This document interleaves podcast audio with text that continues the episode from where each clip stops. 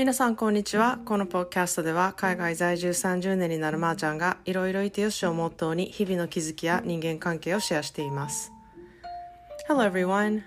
I read this quote today It said Some roads you need to take alone No friends, no family, no partner Just you and the universe Well for me, self-care is very much like that I just needed time for myself and deep into thoughts and get in touch with myself. If there are nature around me, that would help quite a bit. And I always go for the ocean, river, or lake. Um, something to do with the water is as I always needed it. And so again, um, you know, going to the Santa Cruz was uh, one of the best thing that I did. I need water elements in my mind when I did get into myself. 皆さんこんにちはいかがお過ごしでしょうか と今日からカリフォルニアではねワクチンを受けた人はマスクなしでもあのいいです。過ごしてもいいですっていうあのことになって全てお店がねオープンになってもう完全になんかコロナ前に戻った状態になるというオフィシャル的な日々でね日でねまだちょっと外に出てないんですけれどもほんまかいなみたいな気分になってるんですね。なんかお店入るのにマスクいらんってどういうこと？みたいなそんな日が来ていいのか？みたいな気分になってるんですね。なので慣れってすごいなと思って以前はそんなねマスクをねすることをなんてしてなかったわけですじゃないですか。それがこう今ではあのしないといけないのが当たり前ででその新しい当たり前がまた元の状態に戻るっていうなんかそういう社会ってどうなっていくんやろとか思いながら、まあでもアメリカ自体はマスクがない社会が、あの、もともと、あの、みんなそこが居心地がいいと思ってたので、早くマスクなしで過ごしたいと思ってる人が多分多いとは思うんですね。特にもう今週45度なんですよ、気温が。だからもうマスクなんていらないって思ってる人がすごく多いと思います。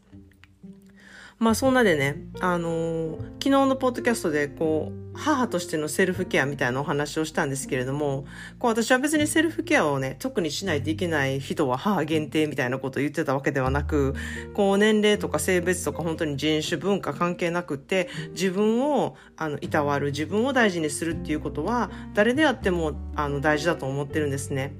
ただ私は母親になって、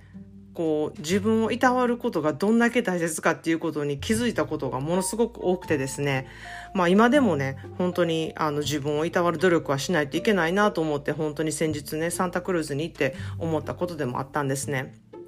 でこう自分を大事にするっていうことは体をこういたわるだけじゃなくってこう自分のメンタルのメンテとしてね自分に親切な言葉をかけるとか責めないとか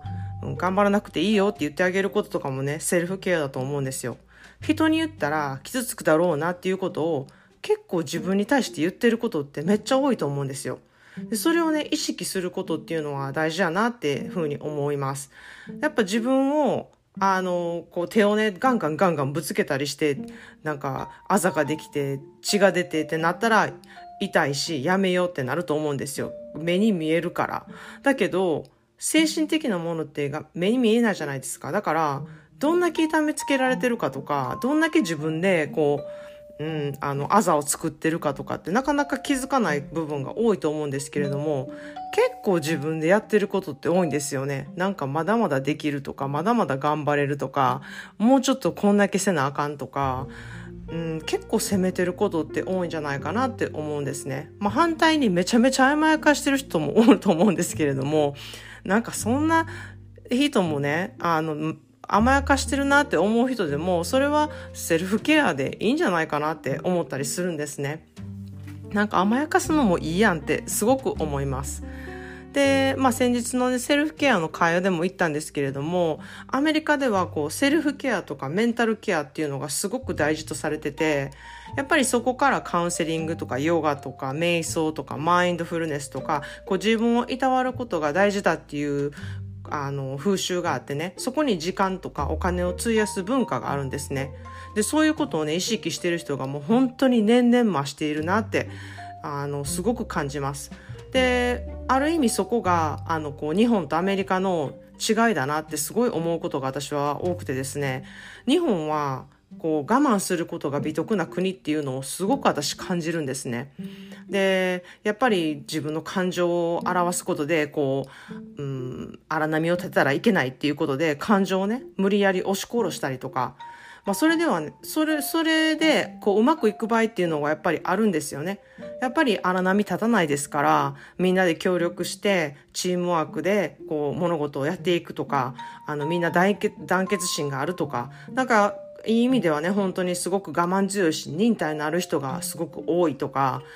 うん、あの、そういう風になると思うんですよ。でも反対にね、あんまり自分のことをこう、いたわってる人が少ないなとか、こう、自分のことをね、あの、ちゃんと考えている人があんまりいないんじゃないかなとか、自分が犠牲になってでもね、仕事をね、終わらすのが先だって思っているね、こう、めっちゃ侍根性みたいな人が、すっごい多いように感じるんですよね。頑張ってるのがいい。美徳。もすごいなんか、必死こいてるのがいいみたいな、楽してるのが、ダメだみたいななんかそういう風習をすごく感じるんですね日本に帰ると。遊んでることは良くないみたいな。でもうんそうじゃないなって思うんですね。で私はそれをねアメリカに来てこう日本を外から見て思うことがあのものすごくたくさんあります。でまあ、その一部としてこうワイン業界でねこうクレイジーな富裕層をこう見ているとね本当に幸せな人ってなんかわかるんですよ。うん、でこう本当の幸せをね得てる人ってものすごく富裕層な人っていうのはめっちゃ少ないんですね。で若い頃私はそういう人たちをねそういう人富裕層の人と一緒に仕事をしたりとかそういうクライアントを見ていてもう全然羨ましくもなかったんですよ。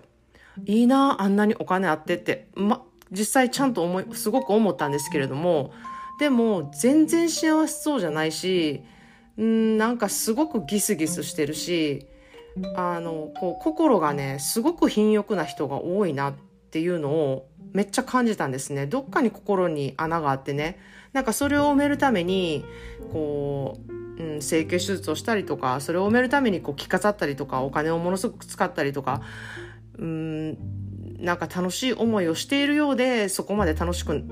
ないなさそうに感じたりとかすっごく複雑な心境を私若い時に見たんですよ。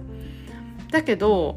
こう年齢を経っていくうちに本当に幸せと富を得てる人も中にはいてですねでその人たちはやっぱり心が豊かですごく満たされてて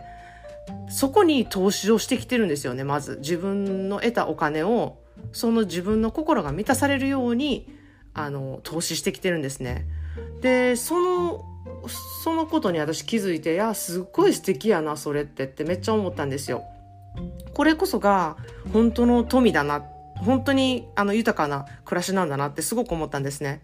で物へのね投資っていうのはやっぱり一時的なものであの自分への投資っていうのは一生ものだと思うんですよ。でその自分への投資とかあの、は人それぞれ価値観が違ってね、それが何かっていうのはやっぱり自分自身で考えなきゃいけないことだと思うんですね。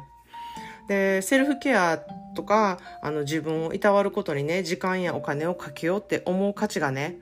あの、あなたにはありますかっていうことを私はちょっとポッドキャストで問いかけたいなって思います。で、まあそれがどれぐらいのレベルとか、どういう感じで価値を抱くかとか、それは本当に人それぞれだと思うんですけれども、日本にも温泉とかね、体と心をいたわることができる場所ってあって、それは生活に根付いてるじゃないですか。温泉で体をほぐして美味しいものを食べていたわるっていうのが、やっぱ重要だって思う文化があって、それはセルフケアの形だと思うんですね。で、人はやっぱり大なり小なりそういうものをね、こう欲して生きているものなんじゃないかなって思思うんですね。でもそれらは、一時的なセルフケアだと私はすごく思うんですね。で、私はこう自分が得てきた経験をもとにね、一生ものになるようなセルフケアをね、こう提案できたらいいなと思ってオンラインのプログラムを作っていますので、興味ある方はぜひ、あの、LINE、公式 LINE の概要欄に載せていますので、登録の方よろしくお願いします。それでは皆さん、今日も良い一日をお過ごしください。一日の中で何かこう心にあの響く素敵だなって思うことやなんかそういうことが出会いがありますようにっていうことで今日のポッドキャストを終わらせてもらいます。Thanks for listening always and have a great day.